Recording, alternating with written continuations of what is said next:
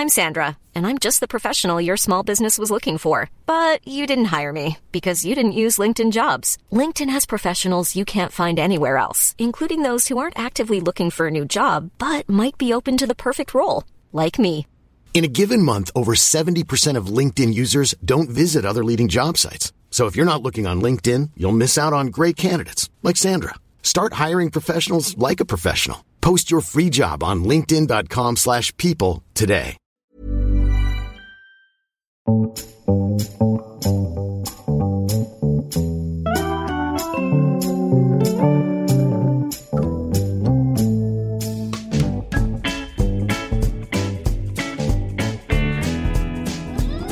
to the High the weekly current affairs and pop culture podcast brought to you by Dolly Alderton and Pandora Sykes. Thank you, everyone who came to the High Low experience in Manchester on Monday night. There was no fire evacuation this time, which we consider a progress. Such a lovely audience. Just enough white wine extrovertism from some audience members, just a little sprinkling, but not too much for it to be obnoxious. You can really track the audience uh, via the sort of alcohol content given the evening. So our first show in London was on a Tuesday night, quite boozy, quite buzzy. Yeah. Dublin Sunday night, Subdued. A bit more gentle. Yeah. Monday night, they're gearing up, but it's still pretty punchy. I think Monday night can actually be a pretty dangerous night because you've had the calm of Sunday. So Monday feels like you're just ready to kick off again. I want to do one on a Friday or a Saturday night purely for an anthropological experiment. Do you know what? The Friday night is pretty dicey whenever I've done live shows before. I remember doing one weekend one in Brighton and one weekend one in Edinburgh, and it was, I couldn't hear myself speak for people shouting, Yas Queen at me. I could have said any, I could have said, the paperback's out in February, and I would have been greeted with, Yes! Breaking news, Pandora. News about baby turtles. I know this is something you feel very passionately about. I've actually watched them hatch before. I know. In Jamaica. Climate change means that the loggerhead sea turtle population is now almost entirely female. Interesting. The sex imbalance has been triggered by rising temperatures, meaning that the sand the turtles lay their eggs in is warmer, which results in more female baby turtles being born. This might sound like a beautiful, sapphic, feminist turtle utopia, and maybe it is. Maybe the turtles are very, very happy to be without men turtles. But the survival of loggerhead sea turtles is obviously now at risk. The biological trend means that male loggerheads could soon disappear, according to scientists. Why are more female turtles born when it's warm? So is it is it literally a temperature thing? They thing? like getting a tan. that doesn't really work. In keeping with your favourite topic, Dolly, which I truly never foresaw the high low turning into, uh, nor did I see you turning into a sort of less controversial Rolf Harris, I have for you 10 facts about the sloth. Don't you love sloths?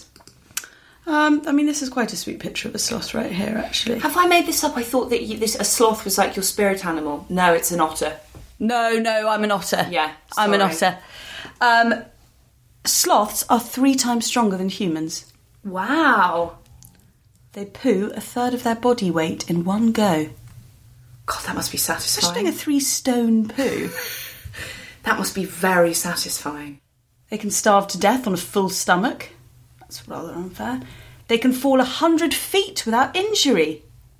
God, they're like super animals. This one seems interesting. They could cure cancer. Hmm, that feels like that might be a little bit of an embellishment, that one. I think it means that there's something to do with their biological makeup that could cure cancer rather than they are going to be in the Marie Curie labs Don't in coats Yes. doing the work. Yes. No one knows how long they live for. They're virtually impossible to study. Why are they virtually impossible to study, I wonder?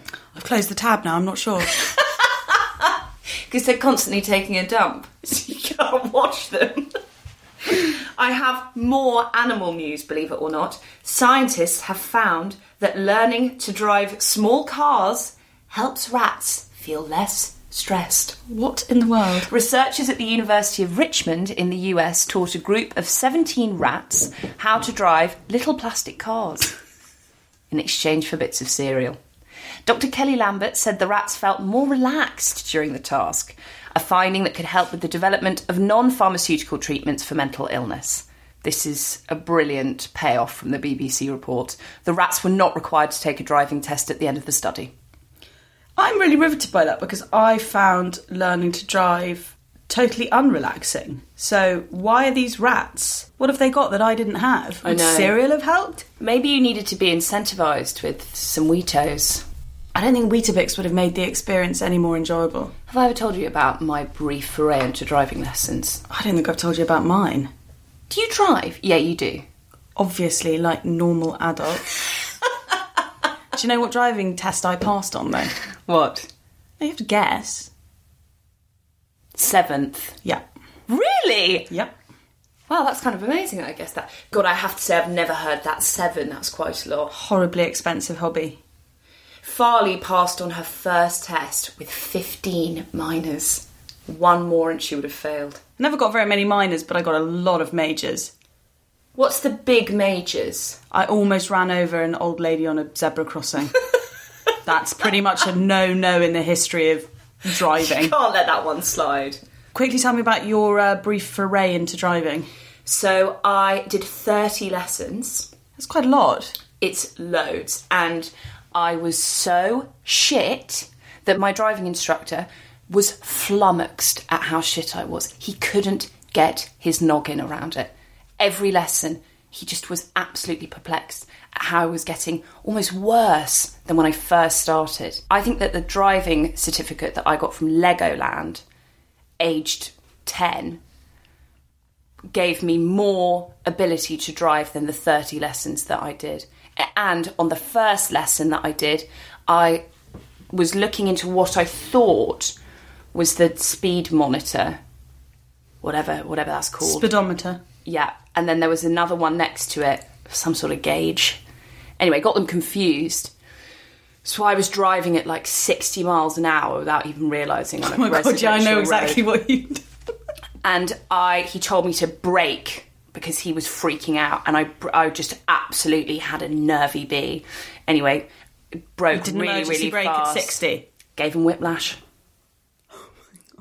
But he still carried on like a trooper, lesson two. He still picked me up. Then we got to lesson 30. He said it was an absolute waste of my money. He was very nice about it, but he just said, this is, this is not, this isn't going to work. Not the best use of anyone's time. Yes, exactly. Is that the last man you, you have given whiplash to? Very nice, very bawdy. Like it. I've also got some very exciting news for any of our listeners who have a weakness for both surfers and musicians. I think if people like one, they often like the other, don't they? Johnny Rubin, a bass guitarist often seen busking in Newquay, Cornwall, also known as Dr. Funk.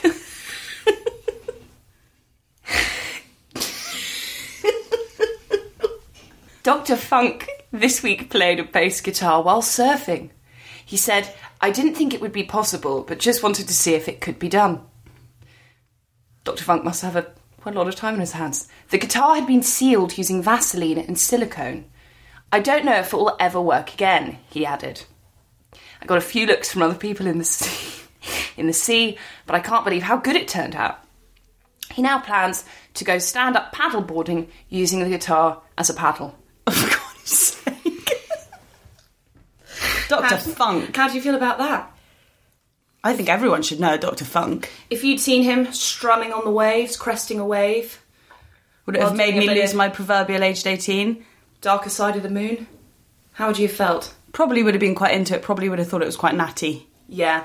Now, just, I mean, it's not not natty. Do you think you'd shout, get a job now? No! Definitely not what I would do. Definitely not what I was thinking. and if any listeners are still looking for their Halloween costume, look no further. We've found one. Journalist James Besanvalle tweeted a photo in his Halloween getup, which was a wonky wig to look eerily like Claire, Fleabag's sister, with her haircut that made her look like a pencil. Sian Clifford, who plays Claire, tweeted, Tell me there are more of you, followed by lots of pencil emojis. I'm very sad to be totally eschewing Halloween this year, especially because I would make a great pumpkin. Stun all the work. Yes, you have. I saw a woman the other day tweet her friend's Halloween costume who's heavily pregnant and she wore she wore she was a giant avocado with a hole in the middle and, and that and her stomach was the stone. Oh, that's wonderful. It's wonderful. I bet you always go as a sexy cat. Every fucking year, and I love it. You're wearing uh, sort of sexy cat boots today, actually. I know. I do have. I've got the old ears in mothballs, and I did think about taking them out for today. Um, but no, I'm not. Something happens. I don't think I've been invited to a Halloween party since I was about 27. I'm gonna have one next year. Are Okay? you? Yeah. That would be so great. We're going to go for it next year. I've got two new words for you. Gradualism by Gaby Hinsliff. Have you what heard that? What does that, that one? mean? No. She was using it in the context of how Extinction Rebellion was saying gradualism doesn't work. So the idea that progress is Incremental. yes, I just I was miming that, um, and instead the only way that we're going to achieve stuff is um, radicalism or instantalism. I'm just making them up here, but I liked the word gradualism. I think that's is quite that, interesting. is that environment specific? No, I don't think so. And I actually think you could apply it to a lot of society now. How there's quite a lot of impatience, rightly or wrongly. I won't go Yeah. into that debate. Yeah. Um, that can lead people to feeling like they're really over gradualism. Mm. Maybe as well, it's because everything's happening faster, on demand life, instant gratification. So gradualism is sort of c- becoming out of favour. Yeah. And also with the climate, it's like a desperate situation. So that's Yes, specific. definitely with the environment, I totally understand. That's an interesting idea in terms of what it says about kind of collective human psyche because part of me thinks that's encouraging, and then the other part of me thinks maybe it is slightly slightly depressing because maybe instant gratification culture means that that idea of every day doing something small sustainably and long term to try and make the world a better place for everyone people just don't want to engage with it because it's not visible enough instantly. And that worries me because i think that there is so much progression that has to happen in radical extremity. There is so much progression for it to be long term and effective that has to happen daily and slowly with commitment. It's a really interesting point about the visibility. I hadn't thought about that. I would say I'm a gradualist just because I think I'm a gradualist, like in general. Yeah. I'd say that my outlook is gradualist because I think if we don't sort of live through things, and as you say, um, that that's kind of like it's part of the process. Mm. Progress is process is progress. Very good. Another one for you: soft ghosting. Oh, I'm interested in this one. What's that? When someone likes your message but doesn't reply. Men do that to me all the time.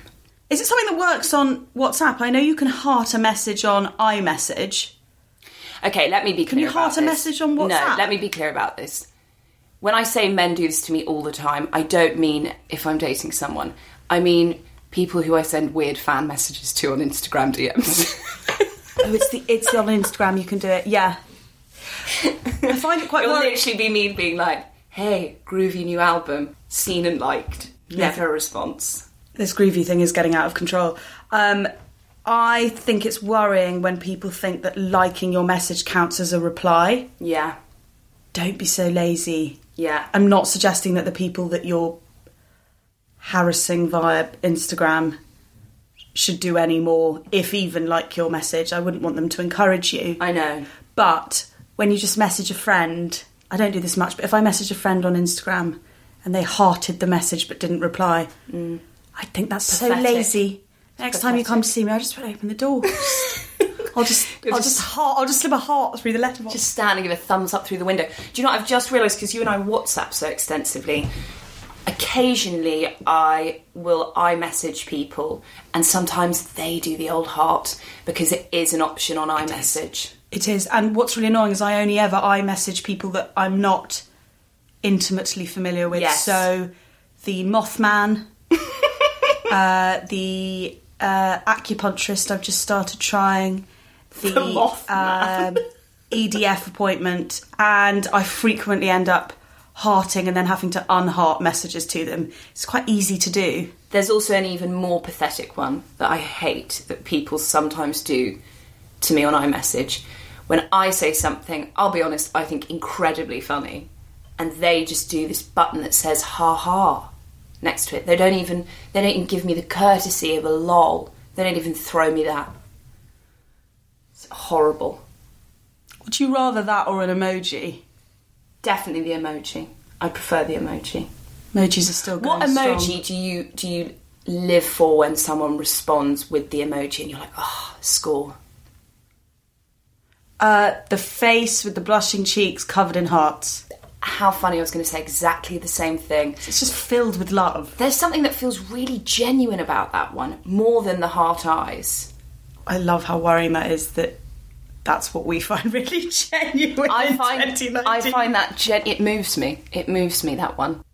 In more serious news, 39 migrants were found dead in a lorry in Essex, having been smuggled in.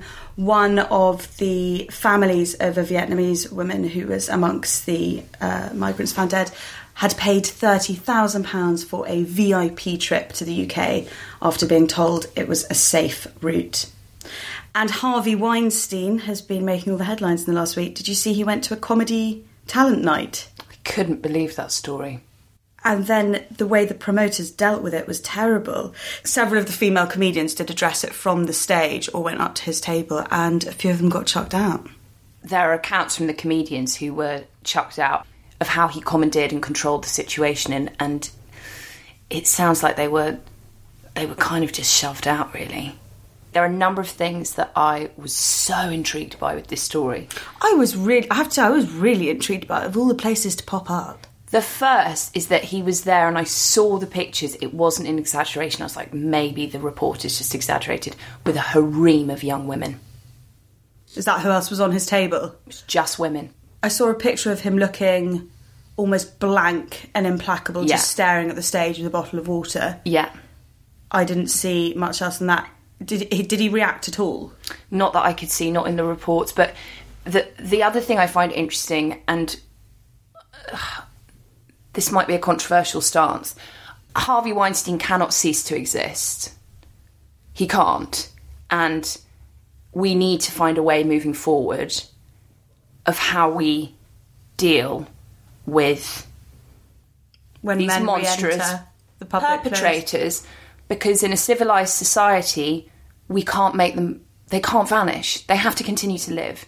And trying to work out how we negotiate that in a way that's completely fair and appropriate to the women whose lives he's ruined is just such a difficult thing. And to for for him to definitely be aware that that's where we are culturally and to choose for his first like proper public outing to be seen to be a women's stand-up night for emerging female comics what the fuck Do you think he was working on a piece about himself for The Onion? Because that does feel like this is probably a really stupid question, but why is he not in jail? Has he had his trial yet? no hasn't had his trial It's taking absolutely ages. Yeah. I just found it so insane and perhaps so telling of the level of narcissism and entitlement that you're dealing with it with a character like that. For that to be the first public outing, it's just it's completely mind-boggling. It was bizarre. What's in the mailbag this week, doll? We had lots of young listeners write in to confirm that Chillax is very much not having a comeback in their universes. I thought as much, so I don't know what the OED's playing at, adding that for 2019. And we also had lots of emails from listeners who have experienced a miscarriage saying that they found the article The Sadness of Miscarriage Builds Up Like Soot by Lucy Pavia that we mentioned on the show last week to be a very comforting read. And I've seen as well that article since its publication seems to keep building and building momentum because it's obviously something that so many women are desperate to read about and it's very much resonated online. So I'm glad that so many of our listeners found comfort with it. One listener wrote in about this great campaign called Cards of Acknowledgement, uh, which has been launched by the Miscarriage Association. The goal of the campaign is to normalise the conversations around miscarriage and help friends and family of the couple find the right words at a time when there are none. They have designed four cards that can be sent to people who've gone through miscarriages, ectopic or molar pregnancies, and you can buy the cards online through Postmark, and all of the proceeds go directly to the Miscarriage Association. We will share that link in the show notes, and I just think that's such a useful service because every woman I know, every couple I know who've gone through that have said that the thing that is so helpful is when people feel comfortable enough to speak about it sensitively with them rather than just brush it under the carpet. So I'm really glad that one of our listeners flagged that to us. Off the back of our lovely meandering waffle that Pandora and I indulged in last week about new words included in the OED. We were also told by a listener in New Zealand in response to my proposal that beer blanket should be incorporated into the OED, that the phrase is very much used in New Zealand. Another listener wrote in to say she calls it a lashmina which I very much liked. like the pashmina, I enjoy that. What have you been enjoying this week, Panda? I have been enjoying, and I don't know how many people realise it's still going actually, because I think it had its real heyday, as a lot of series do at the start. But I have been really enjoying The Affair. Love that programme. I think it must be on series five now. Even if it is rubbish now, I don't care, because the last couple of series I haven't loved, but just Dominic West and Montauk, I just tune in every week. So series five, I think, is as good as series one. Wow. It's now all in LA, and Noah Solloway is having his own Me Too moment. And Oh, I good. think it's written really brilliantly. So basically, he has a new book out called Descent about leaving his wife for his second wife, who's now not in the show and leaving their four children. And it's been turned into a Hollywood movie played by some, you know, big Hollywood big shot. So to go alongside it, Vanity Fair profile him. And it includes a lot of stories from women who say that they had a relationship with him and it was an unhealthy power dynamic. And this book, while this Vanity Fair piece is out, a memoir by a young girl comes out called How to Break a Girl, and it's all about a unhealthy, you know, power play and the effects of that on a young woman between a professor and a writing student. Mm. And the Vanity Fair journalist discovers that it was Noah that was mm. teaching her. But the bit that I found really interesting is when his 22 year old daughter meets this girl on a plane and she sits down next to her and says, I'm sorry you had a bad experience because nothing happened between them, nothing sexually happened between them. She said that the way that Noah made her feel about her writing and herself was enough to make her quit the course, quit university. She had a bad patch of depression, and she says it was all about how this was just an example of um, how women were treated by older, powerful men. The way he was very dismissive of her writing, sort of unprofessional in the way he conducted himself with her. Anyway, his daughter Whitney says, Well, you just had a shitty time at university. You know, we all have shitty times at university, and the collateral damage you've done to my family, you, you, you're, you're ruining my siblings' lives, you're ruining my mum's life. And Audrey says, Well, what about if the real damage to lives is when men can do that to women and then move on without a second thought? She said, You know, have you ever thought about what would happen if young women weren't always instantly deferential to older men? What would happen if we put our own needs and our desires first? And it makes Whitney think about a relationship she's been having with an older man where herself is subsumed by um, what she thinks is attraction for him, but it's the the respect and the when the respect and the fear are so muddled up with one mm. another and they almost become like the same thing. Mm. I haven't seen a fictionalized narrative about what's been going on, but like the more the nuanced, mm. you know, not your oh, Harvey Weinstein's or your Bill Cosby's, but just the as a man who has enjoyed an immense amount of privilege and uh, has had an immense ego and is now having this reckoning of where he's having to think about the way he interacts with women completely. And the script is written brilliantly. I really implore anyone who just really enjoys, I suppose, shifting social dynamics, but also the way a family um, talk to one another in a crisis, the way a a couple who used to be together navigate this kind of crisis when you know Noah's ex-wife only ever knows one way of relating to men as well mm. and this is this way that this this girl that's written this memoir is is challenging it's a very interesting reflection of what's going on at the moment and I just wanted to flag it because I think a lot of people won't realise Yeah. it's still on Sky Atlantic. Do you know It's what happened? They they they slightly fucked it with that series that was a bit Black Swan. when he stabbed himself. And I think that that put a lot of people off. And actually, I think that It was that, very Black Swan. You're right. yeah, that that series and that particular narrative thread was a bit of an anomaly for the rest of that drama, which I think is really, really, really good and very subtle and very plotty, while also being very slow to unwind in terms of psycho- various psychological studies. So I would love to watch that. I don't have Sky. Can I just come and camp out at your house and eat your pizza and be your adolescent daughter? Always. I'll get some veggie pizza in for you. Thank you. Also, this week I read a book called The Examined Life by Stephen Grosz, which my best friend gave to me for Christmas in 2014. And very rudely, I obviously put it on my bookshelf and totally forgot about it. And then I opened it. It's quite slim and it's The Examined Life How We Lose and Find Ourselves. And it's written by a psychoanalyst after 25 years of treating his patients. Um, his patients are often people with um, quite going through quite extreme periods of difficulty. So they come to see him every day for an hour. So it's a very intense therapy. Yeah. So the work that they do together is very intense. And it reminds me of the work of a philosopher called Milan Kundera or Alain de Botton, who, as regular listeners will know, I'm really obsessed with. It's written really simply, but just constant revelations, really enlightening. He talks really enlightening about human behaviour and I think as well about how a reminder of the multiplicity of human behaviour. So there's a man, for example, who comes to him because he broke off his relationship with his fiancée and then spiraled into this depression.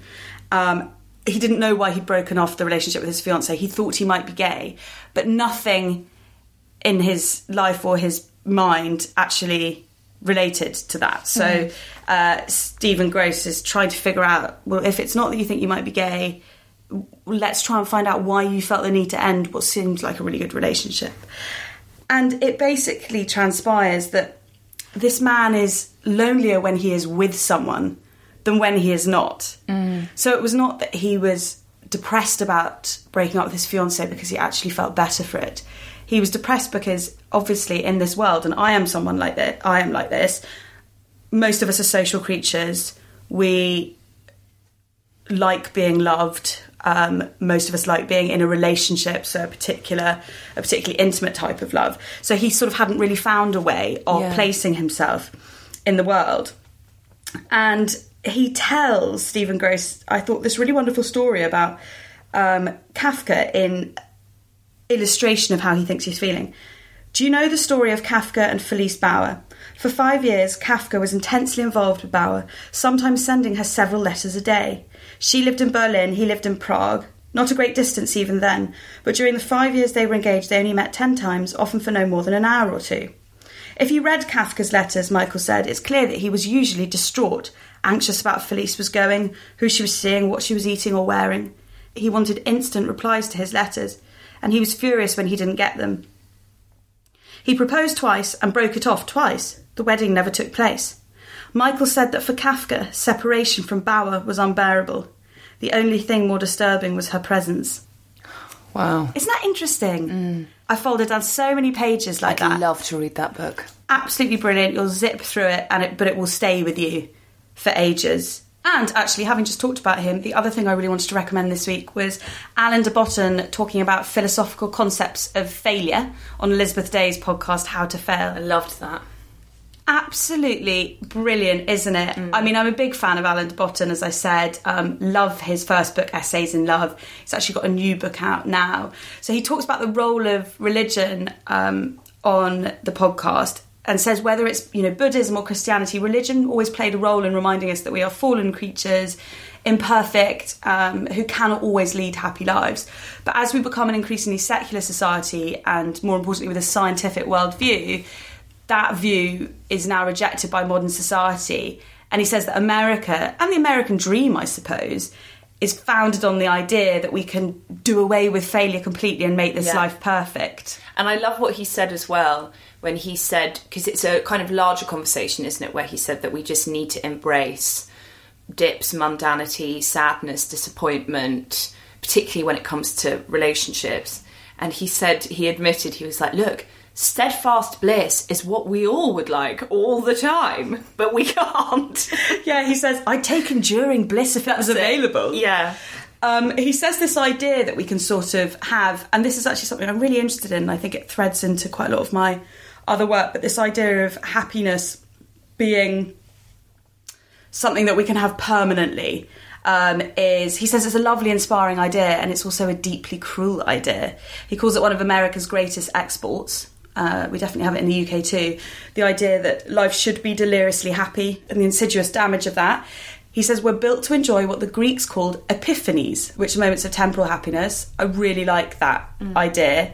And I just wanted to insert a little bit here, which is on the concept of consolation and compromise and how we have quite negative views of those words, but neither of them are about failures. And I found what he had to say on that really enlightening. If you say to somebody, I can't offer you a solution, but I could offer you a consolation, most people will go, Oh, that's horrible. Give me the solution. I don't want a consolation.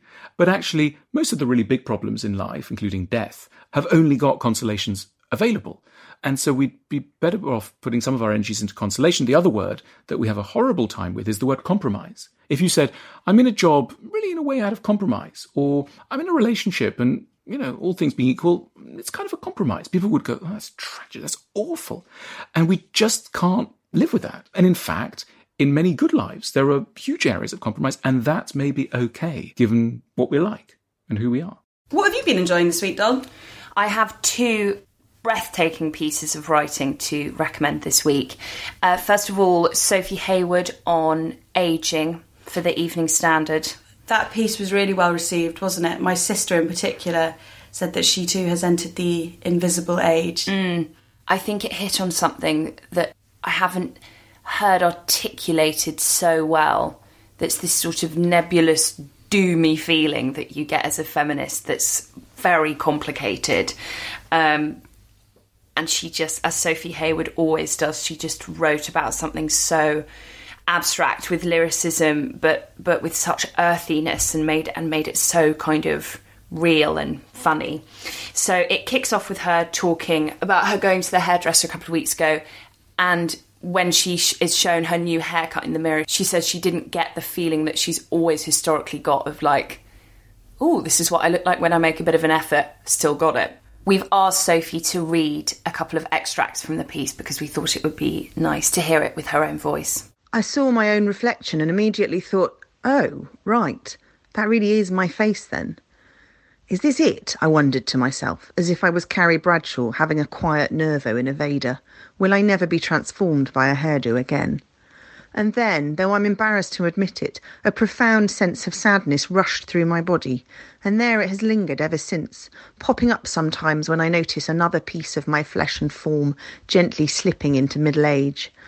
I'm in my early forties and mourning the loss of something I never knew I had beauty. She then goes on to talk about the kind of insidious nature of patriarchal grooming and how it happens on a on a, very unconscious level, even when you think that you're actively not being groomed. And she talks about how when she was growing up, she was an ardent feminist. She was very, very aware that she didn't want her value and currency to be just in her aesthetics. So she worked hard on her value being so much more than that. And what she describes is a feeling of betrayal as she gets older. She kind of heads towards middle age, in that she now realizes that she only thought she didn't need validation of her looks and youth and beauty while she still had her looks and youth and beauty. But when you look at the incredibly stringent beauty standards that we have, as a woman, when you get into your 40s, I imagine you do start to feel invisible. And I imagine, even as someone who thinks that that stuff doesn't matter, that that must be incredibly disorientating, particularly because, you know, it feels like your only two options as a woman are either danger and harassment or total dismissal of your kind of femininity and beauty and sexuality and and also the fact that you think you don't want to be seen while you're being seen and then suddenly you have no fucking choice and you're not being seen at all and you realize oh maybe I actually quite enjoyed being seen and how how can we feel guilty about that when since age dot when we enter this fucking world we're told that the most important thing Seen and not heard. is being seen so this is what this article mulches through so well Mulches. good word right is that she's saying she's trying to reconcile her guilt and frustration and anger and disappointment about this and reassess the truth of how she's been moving through the world. And that's what I loved so much. And that's why it's so clever because actually, what it's doing is really interrogating how much, just by dint of being a young, slim, white woman, how much she had a passport through life that she probably didn't even know she had. She definitely didn't know that she had in terms of being an attractive woman who has a certain degree of male approval all the time. And also, even beyond male approval, societal approval. That basically she looks a bit like what we're told is acceptable as the female beauty standard. And I just take my hat off to her for being self aware enough to examine this so truthfully as well as with total grace. And I think we should insert her final paragraph because it's such a funny payoff. And Sophie Heawood is a brilliant writer for so many reasons. But I think one of her crowning features is she is queen of the kicker. Don't get me wrong, it's not that I want to be sexually harassed. If such a phenomenon had never occurred in the world, I'd hardly be inventing it to give us ladies a little treat. But after a lifetime of being pushed up against those reminders that I was a woman, or perhaps that I was meat, it's as if the pressure I was leaning against has gone, and I might fall right over, like Del Boy as he plunged right through that bar. I know you're only supposed to use Fleabag as a comedy reference nowadays, but I can't help it. I'm starting to show my age. I also adored the journalist Suzanne Moore on Deborah Orr, the late journalist who we discussed in last week's episode. And it's not only a piece about Deborah, but about their friendship. They were very close friends who knew each other for a long time. The piece begins with her talking about how they met, which is that Deborah commissioned her. She writes, We could have been competitors, but something much more magnificent happened. We became co conspirators. My success was her success, hers was mine. And she does that wonderful thing, which is, I think, an expression of really true love when someone dies, which is she is so forthcoming about how difficult Deborah was, as well as how wonderful she was. She talks about Deborah ringing her once angry because Deborah had seen one of Suzanne's exes out at a party and headbutted him to in her defense and ended up with a bruised nose. And she also talks about how argumentative she could be and how she would turn up regularly, turn up for dinner parties, drink too much whiskey, and then berate the host. The bit I found most moving was uh, the last few paragraphs, which was more about the end of Deborah's life. One time we were getting on a plane from India and she was going straight from the airport into the office. She was wearing a bikini and tiny sarong. Are you going to wear, you know, clothes? I asked her. Ah, she said, relax, Suze. In the days before her death, I told her to relax. She was alive through sheer strength of will and wanted so much to be with her boys by the sea. As it so happens, I knew when to be there, though I'd expected the last message from her to be, Why don't you fuck off? I've had a few of those for being an interfering cow. Deborah Ill was still the essence of Deborah. Actually, the last text was, You are Saturday to me. And my Friday night. I'm so very glad I was there to tell her stories, all of them true, about all our crazy times. I'm writing this by the light of the beautiful lamp she gave me. She had the best taste of anyone I have ever met. Oh, Deborah, in all her complicated glory, she was wild, untamed, never not true to herself. Who among us can say that? I asked her, in the ever changing light of the big Brighton sky, as the sun glinted on the sea and I saw the small boat out on the horizon. I just sent it to all my female friends the minute I read it because I just think it's such a beautiful ode to the sisterhood that, that can that can occur between two women and how incredible it must be to be two women who've known each other as young women and as emerging journalists, galvanized young women in the world, and then as mothers, um, and then as middle aged women, and going through all those kind of incarnations of self. Suzanne talks about reading Andrea Dworkin at her wedding and being there for the birth of her first child. I just think about how important the women are in my life and how well they know me and how understood I feel by them and how lost I would be.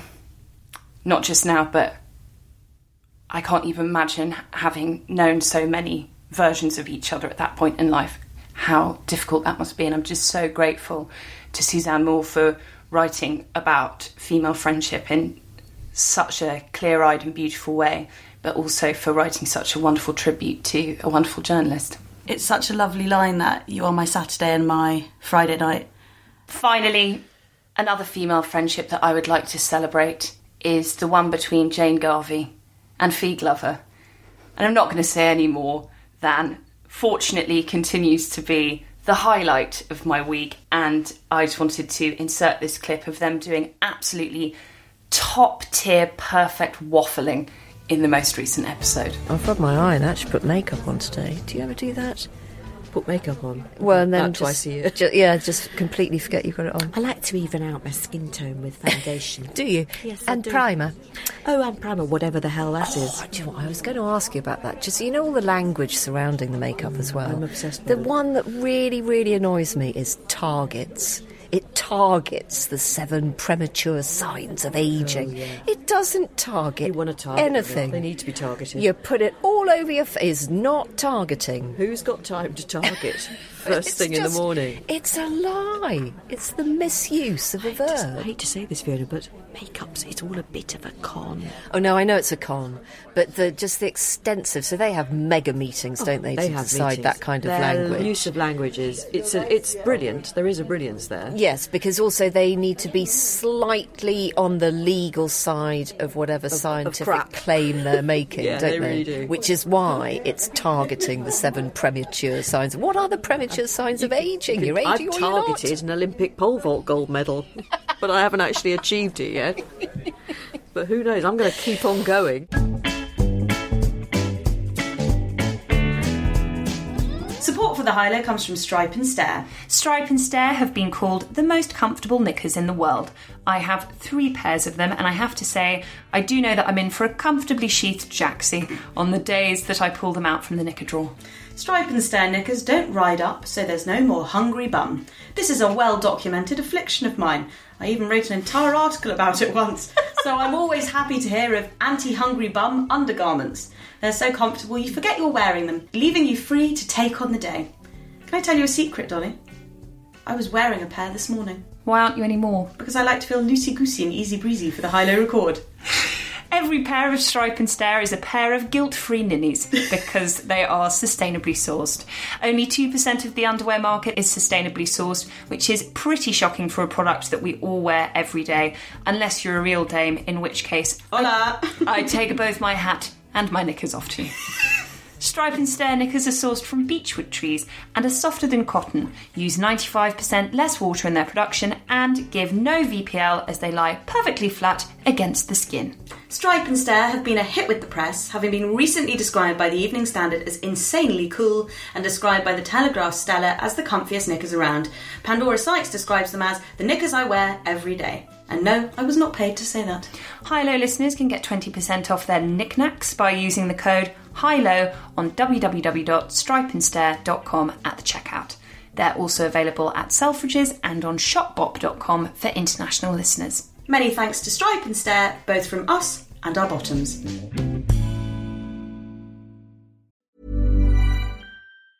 Hiring for your small business? If you're not looking for professionals on LinkedIn, you're looking in the wrong place. That's like looking for your car keys in a fish tank. LinkedIn helps you hire professionals you can't find anywhere else, even those who aren't actively searching for a new job but might be open to the perfect role. In a given month, over 70% of LinkedIn users don't even visit other leading job sites. So start looking in the right place. With LinkedIn, you can hire professionals like a professional. Post your free job on linkedin.com/people slash people today.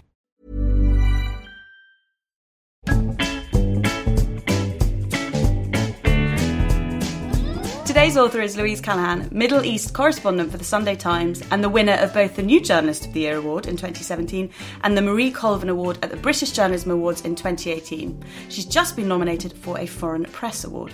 She is also the author of Father of Lions, a funny and moving book about a determined zookeeper during the ISIS occupation of Mosul in Iraq between 2014 and 2017, which is out now. She's currently based in Istanbul and is back from covering the war in Syria. Louise, welcome. Hello. Could you start by telling us a little bit about when you started to cover the war in Iraq and how your work led you to meet the father of lions, Abu Laith, and what made you want to tell his story? The 25th of October 2016, that's when the offensive began to retake Mosul from ISIS. So for years, ISIS had controlled this area, absolutely massive, across Syria and Iraq, of the size of the UK. And then now the battle was starting to kind of oust them from that area. It was the Iraqi army and lots of other forces, including Britain and, and US air power as well. I was I, on the front line with the soldiers there and every day, you know, we pushed further into the city, and you know, it was just miserable. There's people streaming out who are like happy that they've survived and you know that they're liberated from ISIS, but they're also terrified and their homes have been destroyed, and you know, families are fleeing. Um, and so every day I was seeing all this incredibly miserable stuff. And then one day I'd heard a rumor that there was a zoo in the middle of the city, and I think I'd seen like a couple of blurry photos, but I wasn't really sure what, what I was going to find there. So we turned up, and you know, like one or two days before ISIS had been pushed from the area, and it, it was still really dangerous. There were like mortars landing not too far away, and, and ISIS drones were flying around. I walked into the zoo, and there were all these kids there running around, and there was a couple of people standing around next to these cages where there was a lion and a bear, and they looked sort of half dead, but they were alive. And they were just these local people who'd uh, who'd kept the animals alive the whole time, like during ISIS, and then during this battle, which had been going on for ages, and the animals had been starving. And they told me these people that that they'd hated ISIS the whole time, uh, and that they were thrilled that they were gone. Um, and that they'd taken their food and given it to the animals to try and keep them alive. So I was just like, these people were just amazing. It just sort of came from there. And these animals were Zombie the lion and Lula the bear that we get to know very well in Father of Lions. When we think of Islamic State, we think of ISIS, but to the Iraqis, they are Daesh, and you also talk about Muhajirs. I think this might sound facile, but I think often people get really confused about the details in war zones and are scared to ask. So, for our listeners' sake, but also ours, I wondered if you could explain a little bit about the difference between those terms and also the differences between ISIS and Al Qaeda, who are all radical jihadist groups who want to rid the world of the threat against Islam, but they operate slightly differently. Most people in the West would call the, the group that we're talking about ISIS. That's the Islamic State of uh, Iraq and Al Sham. And then in the areas where they operate, the people who support them call them the Dawla, and that's Arabic for the state.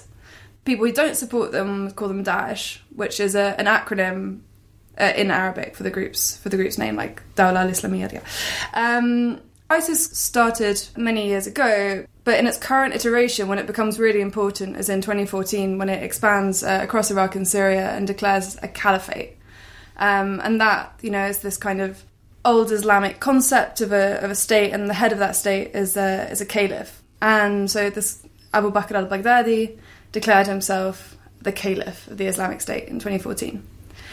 And Al Qaeda are still operating today, but in different areas. Uh, they had a big falling out with ISIS some time ago, so weirdly enough, they don't like each other. I also wanted to ask you as well how the experience of the war in, I mean, you're specifically writing about, you know, the experience of the war in Mosul, but how the experience of the war would differ if you were Sunni, Shia. So ISIS is a Sunni extremist group and they they hate the Shia. They think that they're apostates. Don't like them at all. And so the Shia people who were living in ISIS areas very quickly left or, or were killed. It was the same with Christians uh, and of course Yazidis, who uh, kind of ethnic minority group live in northern Iraq and, and, parts of Syria. And so ISIS they have this like very essentialist worldview where they don't like anyone else and they want to just promote only their own like very medieval um, form of Islam. You've worked as a journalist for years, which is about telling other people's stories as truthfully and as sensitively as possible. But writing a book inspired by real life events must be an entirely different craft.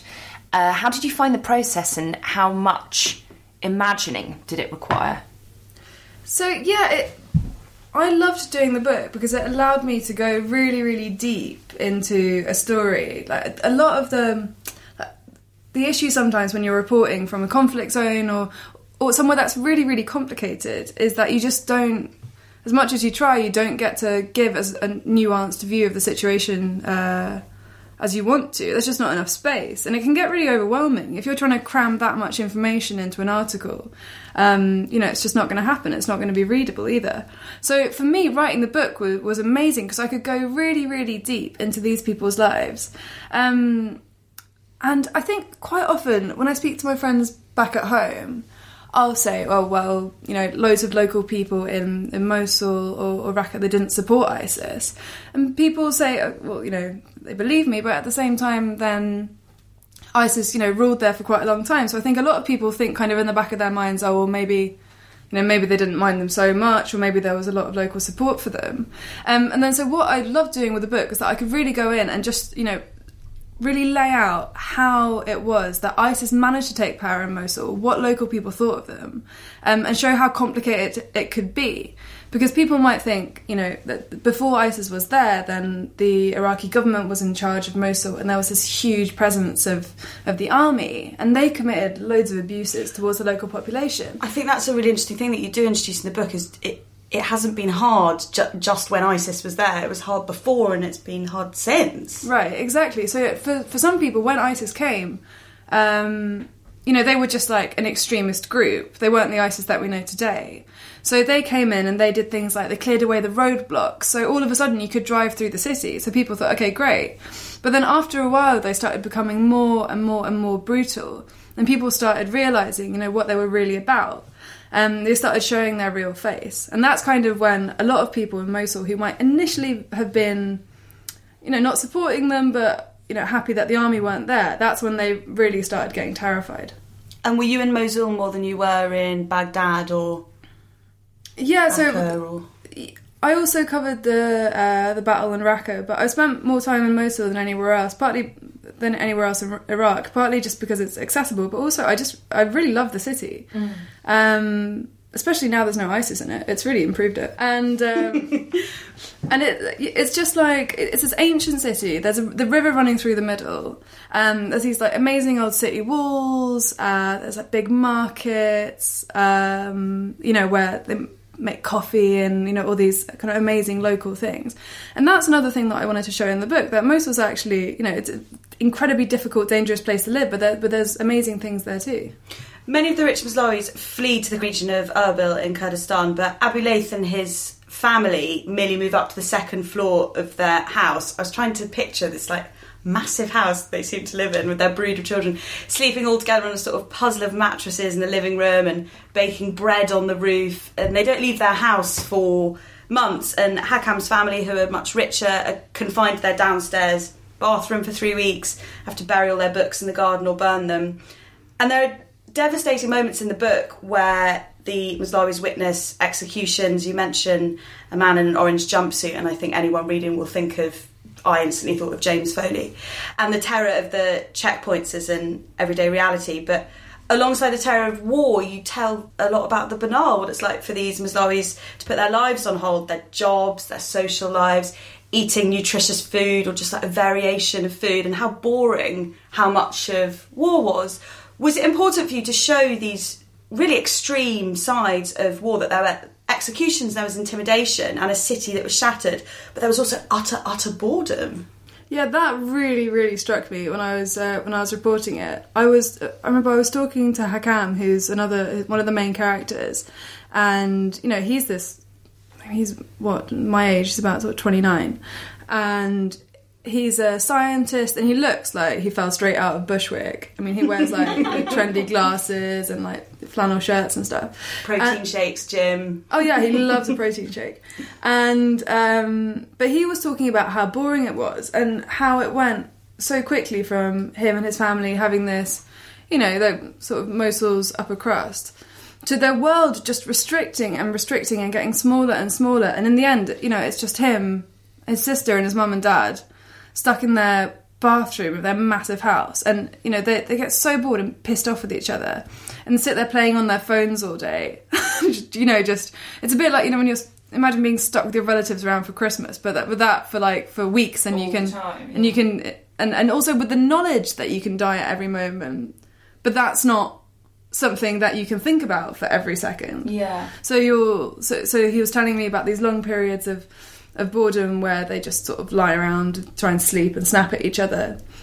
And then there would come an airstrike nearby. And then all of a sudden they're hugging each other and then they're aware that this could be their last moment in their life. And that, so living on the edge of that of that stress for so long, I, I just can't even imagine it. ISIS is very strict, obviously, particularly about women. And you talk about how women like Lamia, who were previously uncovered, find themselves choking in thick black chiffon, unable to see where they're going.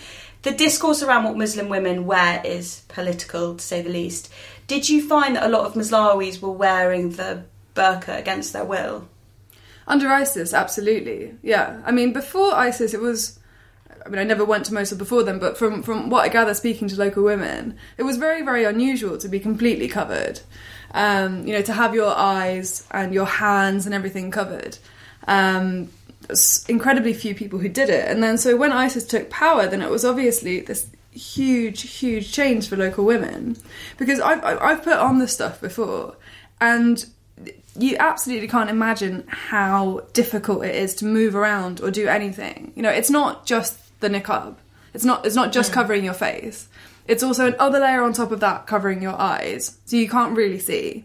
And then you have your gloves, and then you have your abaya, which is like a long robe.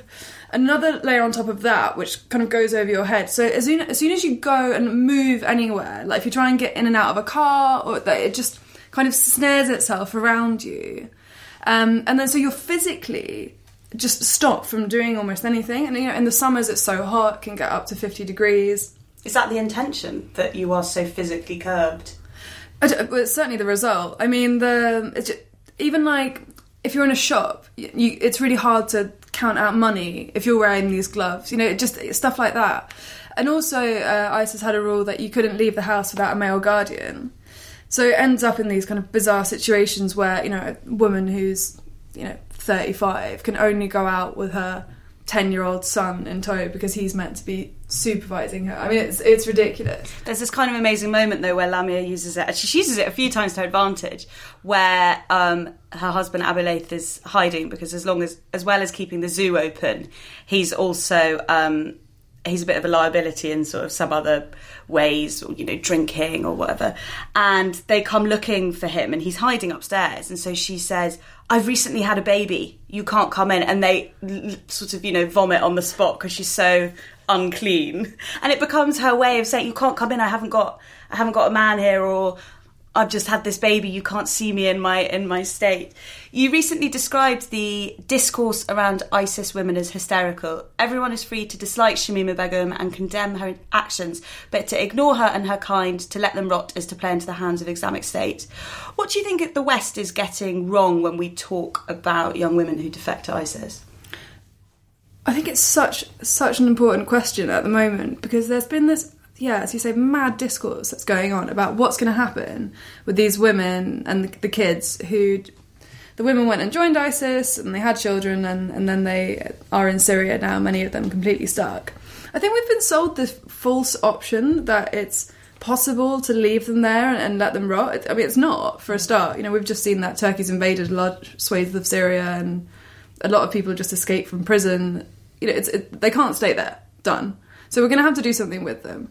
And I think that if you look at any of the kind of ISIS propaganda that's been published over the last few years, there's this thing that ISIS really, really want, and they've said very clearly, which is they want to create a divide between the West and uh, Western governments and, and Muslims in the West.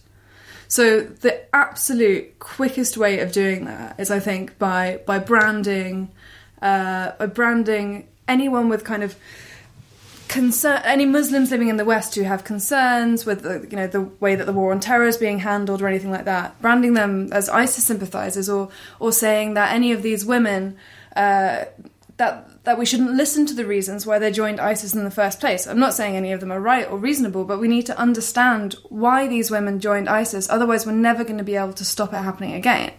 And I think that there's this real reluctance to engage with that.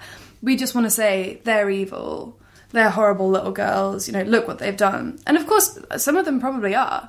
Um, I'm sure. And but it's also mixed in with you know looking for a place to belong. Even I've spoken to girls who told me that they wanted a boyfriend, Eh, and some of them were you know 15. Yeah. Um, so I think that much as we can rehabilitate child soldiers, and much as we think it's important to look at the reasons, you know, how did this happen? What structural issues are there in society that let this happen? I think I think we need to interrogate that. And of course, I don't think we should take them back and let them loose to roam around on the streets. Um, and it's a very difficult situation legally. You know, which laws are we going to use to try them? Uh, is there a sufficient legal basis uh, to put them in prison or to keep them under watch by the security services? But we, we have to do something because they can't stay in Syria. That's so interesting that you said about the legality around it. Is there no legal precedent for how you try? There is some, but what I gather from speaking to lawyers is that there's discussions over making new laws um, to try and try to try women uh, and men who've come back. So there's a lot of discussion over, you know, whether it, you know, is it just an offence to join a terrorist group, or obviously a lot of the um, things that they'd have gone through when they were in Raqqa or Mosul, there won't be any proof of it. Um, a lot of people died. You know, huge, huge numbers of uh, of these like foreign people who joined ISIS died during the um, during the battle to to oust them from the cities. So so much evidence has been lost. I appreciate it's really really tricky legally, but there's absolutely no other option than to get them out of Syria at the mm. moment. Towards the end of the book, we meet the dynamic vet Dr. Amir, the man behind Four Paws, an international rescue service for animals who helped outlaw the killing of street dogs in Romania and the dancing bears of Bulgaria. He sees the plight of Lula the bear and Zombie the lion, and with the help of Abu Laith, seeks to liberate them from Mosul and release them into the world. A hugely complicated effort. I sort of fell in love with him and Abu Laith too as a huge animal lover. Can you tell us a little bit more about this almost mythical man?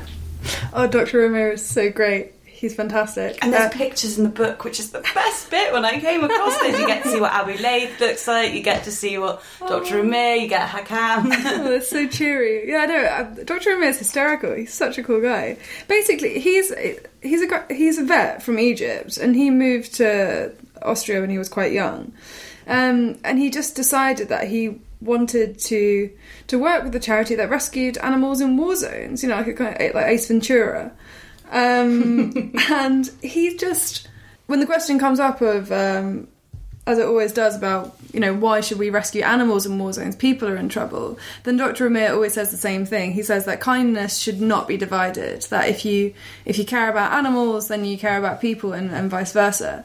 Um, and then so he's basically spent his adult life going into these you know really dangerous or difficult situations and doing these incredibly logistically difficult extractions of of animals and so he runs um well his the charity that he works for runs various like reserves around the world where you know former zoo animals who've had a terrible time of it can go and live out their days um and i just think it's su- it's something that I'd never thought about before. Um, before meeting him, I think if you'd have asked me a few years ago about whether it was worth rescuing a lion, a bear from Mosul, uh, I'd have probably said absolutely not. You know, why didn't they eat them if they were hungry?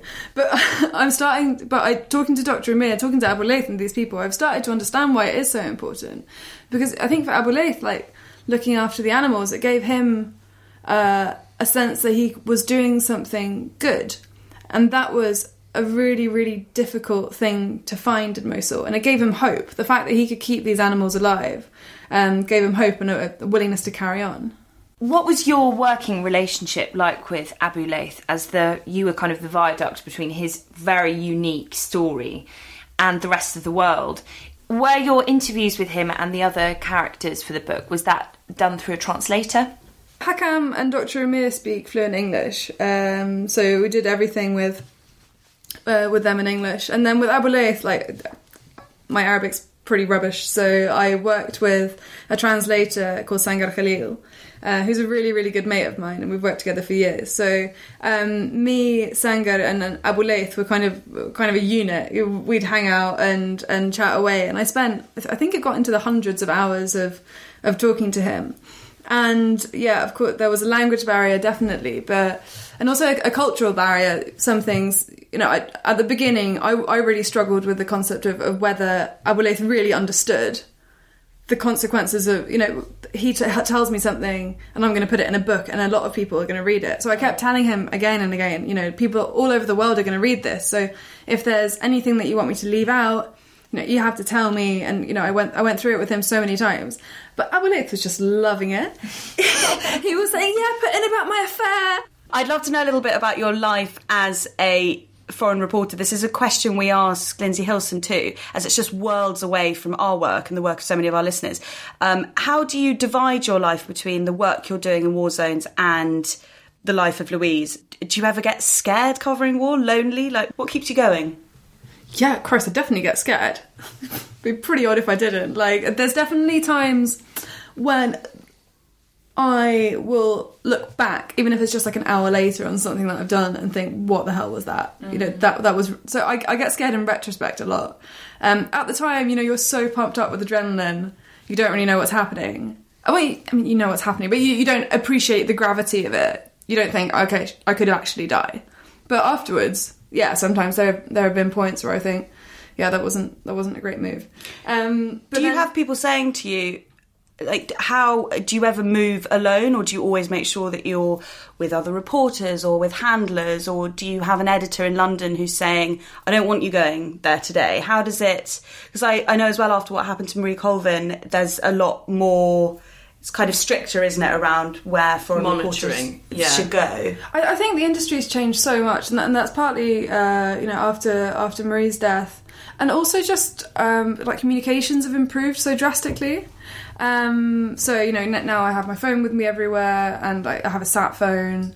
Uh, so even if there's no mobile signal, I can contact people. I have a GPS. Look like a Batmobile. Looks like a Batmobile, cool. and I have um, I have a GPS tracker, which I sometimes uh, like sort of tape to myself. I'm afraid I'm going to get kidnapped, and that gets really uh, really uncomfortable. And then I inevitably like get bored of it and like put it in my bag and then forget in a car somewhere. Um, but no, so communications have improved and also the nature of the threat has changed drastically in the last sort of 10, 20 years. Before, you know, an armed group might think that you were a real asset to them. You could tell their story. If they if they wanted to, you know, flog their side of the story, they, they needed to invite a reporter in. Um, but now, you know, they can just get their own Twitter handle and be done with it. That's um, less of an asset now. Exactly. So we're less of an asset and liability. Total liability, and you know, as we, we saw, with, you know, Marie was killed, Bashar al-Assad uh, and and his regime. You are a threat as a journalist. You know, you're you're uncovering things that that they don't want you to talk about so that's changed, and then also there's a real increased awareness, I think, of risks in war zones. And um, you know, Sunday Times is great; they they put huge amounts of time and effort into my security. You know, you do these they're called hostile environment trainings, where they take you to sort of Berkshire and kidnap you for a bit. Um, but then, the, you know, you also work with your team on the ground, so that's that's the most important thing for me is having people that I trust on the ground. It's fantastic to know that, that, London's there and that they're looking out, but you know, it's going to be a split second difference sometimes. So you trust your local colleagues uh, more than anything else. So in that sense, so Sangar, who helped translate the book, um, we've worked together for years. Um, you know, we really trust each other. We know when to make the call, what's too dangerous, what's not. I do, I do feel more nervous when I'm working with people I don't know well. Mm. Um, but you know, if we've got a, a, solid team, and then you sit down and you make the plan, you know, you don't, you try not to leave anything to chance. I have all sorts of exciting map systems in my phone where I can like plan out my route and you know, and you tell the desk in London, okay, I'm going to check in at this time, da da da, and then you have a plan for how they're going to escalate if you don't call back. But you know, I, th- I think there was much more license to sort of, you know, go, go off and just adventure around and see what happened. Uh, now we have to try and be much more specific with what we're doing and plan ahead. When we interviewed Lindsay Hilsum, she said something very interesting to us when we said, "How do you, how do you keep your private life afloat as well as having this incredibly extreme?" Precarious and I'm sure quite frightening and intense and full on career. And she said the reason that she she could do her career is that she had a very boring home life where she said that she was uh basically in her garden in Stoke Newington and making dinner for her husband. Um, does that resonate with you at all? Is there is there a way in which you've had to kind of cancel out drama in your private life to afford you the kind of freedom to to have such an intense and, and dangerous job? Yeah, I think after I'd been doing the job for a while, I realised kind of that, that something had to give a bit. And I put much more focus on, um, you know, making sure that I get rest after long assignments. Because the thing is, you know, you can you can see how it happens. You, you finish this long assignment. For example, you, you could be in Syria for say two weeks, and you've just been operating on 120 percent the whole time, and there's always a fear in the back of your mind: Am I going to get kidnapped? Is a is a bomb going to land on the building where I am right now? You can't ever quite relax, um, and that's common for all people in war zones. Some some people live their whole lives like that. Um, but so then when you leave, there's this amazing feeling of relief, and also this feeling that I've survived and you know so that gives you so much adrenaline. So it can be really tempting when you come off assignment to just you know party straight for you know 'cause you're, you're so shaken with with what's happened and and the fact that you're alive and but your friends might have died and you've seen terrible stuff. So for for me it's been really important um just to, to leave and to just take a moment and to, to relax. And yeah i live in istanbul which is such a wonderful city. And you know i just sort of go to my flat and pass out for two days and do boring stuff like yoga and go for walks um, and sure it's not like you know as glam as i'm sure foreign correspondents were of yore but also you know i'm trying to I you know I want to be around for a long time. You don't want to burn out early. Um, and you know someone like Lindsay Hilsum, seeing what she's done is actually really inspirational because she's kept this like this amazing balance going where she can do this she can do this job and, and stay sane. And that's difficult to do. It takes work. And also I, th- I think it's different for the younger generation. There's much more awareness now of people my age of of you know the effects of trauma and there's much less stigma attached to seeing a therapist. Um, that's quite normal now i think among among foreign correspondents. So that's a great change It was reported this week that the leader of ISIS was killed in Syria by American forces. We couldn't pass up the opportunity of having you here as an expert to comment on this. What do you think the effect of this will be for Iraq and Syria? well successive american presidents have had a go at killing high profile terrorist leaders haven't they and it hasn't really changed a whole lot i think for um, you know it was important to catch him um, of course. And i understand why that's a priority especially for the parents of his victims for example kayla mueller who is an american aid worker who was kidnapped by isis. Um, and she was held captive and, and tortured terribly um, even by al-baghdadi personally. And he also is known to have kept Yazidi sex slaves uh, and been highly involved in you know all of these terrible things uh, that were meted out by ISIS. He wasn't a simple figurehead. Uh, he took an active part in it, and so of course you know that the fact that he's dead, I, I imagine, and Kayla Mueller's parents have said that they're, they're happy he's dead and that and that he's not in the world anymore. At the same time, is it going to fundamentally change much on the ground for ISIS prospects at the moment? No. I'm, I, I mean, earlier this year, um, I, with the Sunday Times, uh, uncovered a cache of documents uh, in Syria which showed ISIS's plans for how it was going to keep going. You know, after the fall of the caliphate. So in so earlier this year, then the last of the what Trump likes to call the territorial caliphate um, was destroyed, and it basically ended up as this like you know it was getting pushed smaller and smaller and smaller. This was an area that was once the size of Britain, became this sort of cluster of tents in the desert. Um, and that's where the final ISIS supporters were were sort of waiting, um, preparing to fight to the death. Um, and then it, there we we found that there was you know even at this stage, even when everything was lost, they were still planning for how they were going to survive their sleeper cells, their attacks in the west, how that was going to continue.